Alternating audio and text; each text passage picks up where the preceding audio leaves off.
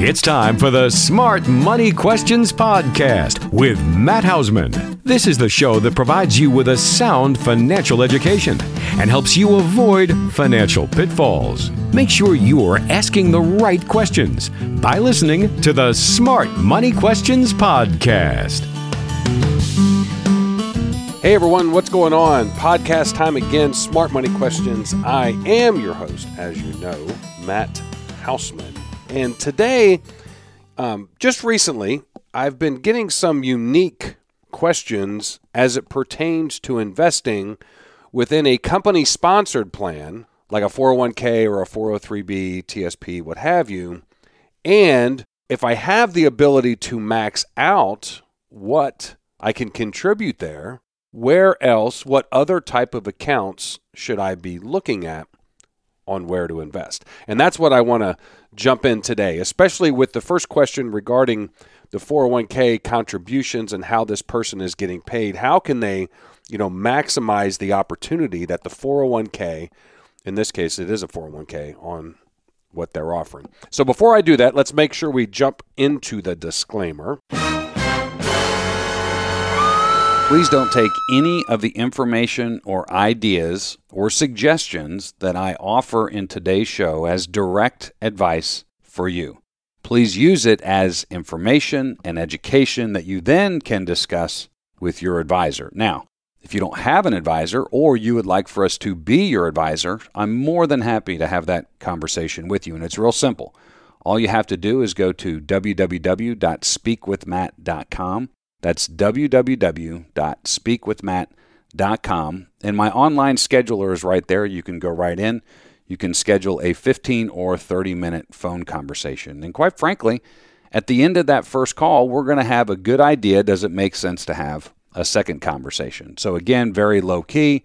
Go right into the online scheduler. You don't even have to get on the phone with anyone to schedule this. So, again, speakwithmatt.com, www.speakwithmatt.com and schedule it there. So, all right, let's go ahead and get on to today's show. Okay, so in the first case, the, the client is uh, looking to or has already changed positions. And in this change, there is much more upside potential for income than where they were before. But one of the differences is that their salary is going to be a lot less than what they were making before the upside potential comes with greater commissions available to them should they perform, which obviously they are expecting to.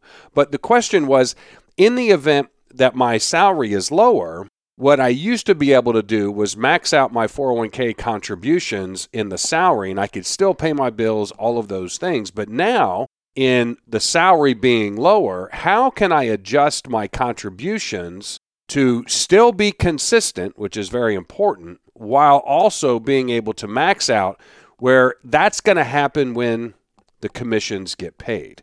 So, one of the things I discussed with them is first of all, committing to a consistent contribution within the 401k, in my opinion, is the best opportunity for long term success from an investment standpoint, even in the event it is irregular. But how can we look at taking advantage of what your 401k is offering, even with this irregular pay or maybe consistent on the salary, and then boom, we get a big commission. How can we maximize that? So, one of the things I talked to them about was first of all, understanding how is your match, which by the way, they get one, how is your match calculated? Is it calculated only on your salary, or is it also the, do they take into consideration your commissions? This is important to understand because I know with the 401k that we have here, we had different options on how to construct the match that was going to be paid to any participant, including, for instance, including Maggie and I, any other employees, what have you. We could designate out our bonuses part of that match, our commissions part of that match, or is it just the salary that is being paid that is only subject to a match. So, first of all, understanding how that works, because we want to make sure we are maximizing the match that's free money on how to do that. In the event that we want to be consistent, what I discussed with them was, and understanding how the match is done. In their case, the match is going to be available on their commissions, which is great, right? But the other thing in being consistent, because now what we, if we can afford to do this, we want to have as much going in on a consistent basis. And this is where we want to factor in the match. If I'm going to do my, let's say it's 3%, is an automatic match that's coming in, but I have to match or I have to contribute 3% to that. We want to make sure that we are doing that with regards to our salary. So that means that 6% is going in as a contribution every pay period. And hopefully, depending on where the salary is, that is doable from a budgetary standpoint. You know, we still got to pay the bills. The other thing was understanding how the match is calculated is do I have to contribute only to the pre tax side of a 401k or if there is the option of a Roth 401k, can I contribute my money into the Roth and the match goes in to the pre-tax? So for instance, using our 401k here, that's how it's done. We can contribute into the Roth, but the match still is going to go, has to go into the uh, the pre-tax side. The other thing would be is in adjusting your contributions to where we are maxing out what we can do, because if we're only doing 3%, I mean, even if you get a great commission check, it's going to have to be really big to max out for the year, especially, you know, depending on your age. If you're under 50 or over 50, you get that catch up. And this is where talking with your HR and finding out how how often can you adjust your contributions into the 401k and how much lead time do they need to be able to process it. You know, it's not like I can make a change on Thursday and I'm getting paid on Friday. Many times they're going to need at least a pay cycle to have that contribution change be effective on that paycheck that you're wanting. This goes where we have to understand how often are we getting paid our commissions? Is it on a monthly basis? Is it on a quarterly basis? Is it on a semi-annual basis? It's really important. So those are the things you want or this is what I discussed with them on understanding exactly how you're getting paid, how how you can maximize the 401k. How is the match? You know, so for instance, it would be much different if the match was 50% up to 6%, which means you got to contribute 6% and then they're going to contribute 3%. That's going to be a different calculation on how you're doing it with regards to your salary because now obviously we need to have all 6% going in hopefully on a consistent basis to make sure we are maxing the match that is available. So again you know this is is unique but it's not uncommon out there in understanding. Many times when i talk to people there isn't clear understanding on how their 401k is calculating their contributions how the match is done. The other thing to be uh, looking at when is it vested Meaning, if I'm getting a match, now most of the time now, vesting happens immediately, but there are still some times, especially if you are involved in a discretionary profit sharing plan, and the way those usually work is that you're contributing all year round, and then, for instance, in uh, a profitable contribution into your plan would happen maybe in March for the year preceding it. So, for instance, this year, if there's going to be, if you're involved in one of those plans, which, for instance, that's how ours is, is structured, is that for 2022, that profit sharing distribution is not going to go in until March of the following year. So, again, understanding how your 401k or your 403b, all of the options, how to make sure you're maximizing it is key. And I hear this all the time. And it's this is not uncommon at all. And that is, well, many times when I speak to whoever I'm supposed to call on that 1 800 number, I get different answers. I would call multiple times until you get a consistent same answer. I wouldn't just rely on, you know, the water cooler at work. You guys have heard me talk about that before. Be calling somebody that, or hopefully, if you have HR in house, meaning you can go in and talk to someone that is knowledgeable, they can help you understand how to maximize the 401k or 403b plan that you are involved in, and then understanding how you're getting paid and how you can maximize that. Many times, you know, you you are going to have to be making some changes in that. So if you have questions on that, if you have a unique situation with regards to your 401k, please reach out to us. Speakwithmatt.com. More than happy to uh, talk to you about that. Now, in addition to talking to this person where they wanted to make sure they were matching or they were maximizing the 401k, the other question was, well, hey, listen, I know that I can afford that, especially with the commissions op- or the commission opportunities are just going to raise my income. I want to be saving more. Where should I put it? Well, the first thing that I discussed with them, if you qualify for this, and this goes to um, income, if your income isn't too great, depending on if you're single or married, look at opening a Roth IRA. Now, the other thing you could do is if you don't qualify for that, then you can do what's called a backdoor Roth IRA, and that's where money goes into the IRA and then you immediately convert it. When it goes into the IRA, you don't take a tax deduction for that contribution, and then you flip it over to a Roth IRA within a couple of days. Make sure that you're talking to a professional with regards to that. You don't want to miss a step and then create a problem for you. So, again, either if you can, a traditional Roth IRA. And, you know, I got this question yesterday from somebody. They didn't understand what a Roth IRA was. And the biggest thing that to understand again is that there's only three tax buckets. The underlying assets, that's a completely different uh, discussion. So we have a traditional retirement plan, pre tax.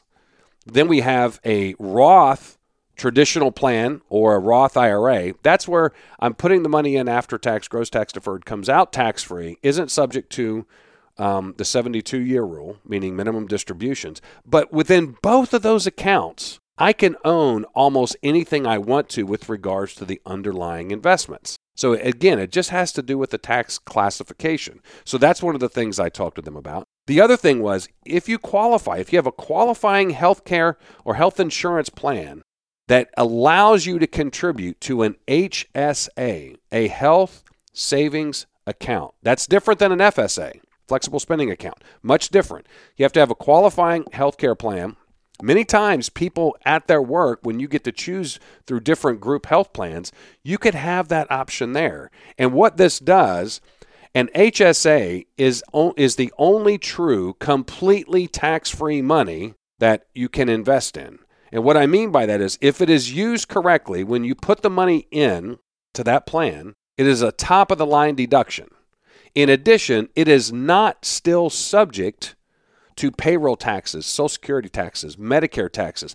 Unlike your 401k, when it goes in pre tax, you're still paying payroll taxes on that. The only thing you're getting out of is federal and possibly state. And that's what you want to talk to your accountant about. If you use it correctly, it's going to grow tax deferred. And then by using it correctly, what I mean by that is you are using it for qualifying medical expenses. And many years ago, they dramatically expanded what you can spend that money on and still have it declared tax free back to you. Make sure that you're talking to your accountant about this. But I'll, I'll use that account, for instance, for myself and Maggie. We have a qualifying health plan. We've had it for numerous years. Now, we are paying our medical bills as they come about out of our pocket, and we are keeping all the receipts. Because the other thing about an HSA that currently you can do. Oh, by the way, in addition to that, we are using an investment portal for our HSA. Yes, we have to keep a little bit in cash, that's required. All of the other money we are investing with the idea that when we need that, when we're going to cash that money in, with all of the medical bills that we've been paying over the last five or six years and moving forward, we can cash it all in in one year. And if they're qualifying, it's all tax free money to us. In addition, when you go over 65, you can use that for qualifying medical expenses. You can use that for different premiums, for Medicare supplements, what have you, after 65. So, again, the HSA plan, health savings account, if you have the ability you to have that qualifying plan and do that, that's another great place to be able to put money. Like I said, we use that. At, we use an investment vehicle for that, for long-term investing, with the idea of taking all those bills out tax free at some future time, probably, I don't know, 12, 15 years from now. If you have questions about an HSA, please reach out to us. There's different portals, and you also have to make sure that you have a qualifying plan to set that up. Reach out to us, speakwithmatt.com. The other place I told them to look at is what about just a traditional brokerage investment account? It's an after tax investment account. You can decide how you're going to invest it, whether you're, you know, you could put after tax investment account, that could be a savings account. I'm talking about a traditional brokerage account investing in some type of a diversified portfolio where the money goes in, you've already paid tax on it. Now you're only subject to the gain depending on how you invest it. And when you recognize those gains, is whether you're going to be subject to short term capital gains or long term. This type of plan is, and the HSA plan and the Roth IRA or Roth 401k are key in the event, are key types of accounts in the event you want to retire before Medicare eligibility and you don't have retiree health benefits. I'm not going to go into all the specifics and logistics about understanding how the private insurance or the Obamacare market works, but the biggest thing that you can have is money that you can still disperse to yourself, whether you're forced into an early retirement or you want one, that doesn't end up on the tax return to lower, in some cases, dramatically lower the premiums that you're going to have to pay. Long story short, Obamacare is based on taxable income into the house that ends up on the tax return when they put that into place. Who's the gatekeeper of the premium tax credits you're going to get? The IRS and your tax return. So having monies that you can still disperse to yourself that don't end up on the tax return can dramatically, if not eliminate, the cost for your premium. It's not going to eliminate, you know, you're still going to have deductibles and co-pays and that kind of stuff, but it can dramatically lower what the premium costs are going to be. That is key. Yesterday I was talking with three people, three different clients. In all three cases, they are wanting to retire before Medicare eligibility.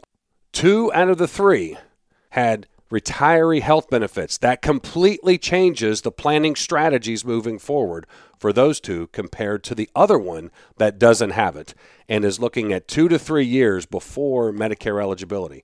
You got to really start moving things around to be able to afford that health insurance, which you definitely want to be proactively looking at in the event you are doing it. And that all comes into where am I placing my money? What's the purpose of it? And how is it going to affect the tax return? In this case, even uh, health insurance premiums when it comes time to use it. So, listen, everyone, that's all I've got for today. Again, I hope this has been valuable. If you have anything you would like for us to address on the show, please send it to us info at smartmoneyquestions.com or go to smartmoneyquestions.com. Right there, ask Matt a question. We'll be sure to address it on the show. In the event you would speak, like to speak to me personally about a particular situation or scenario or question that you have, go to speakwithmatt.com. My online calendar is there. You can schedule. More than happy to talk to you. All right, everyone, listen, take care. We'll talk soon.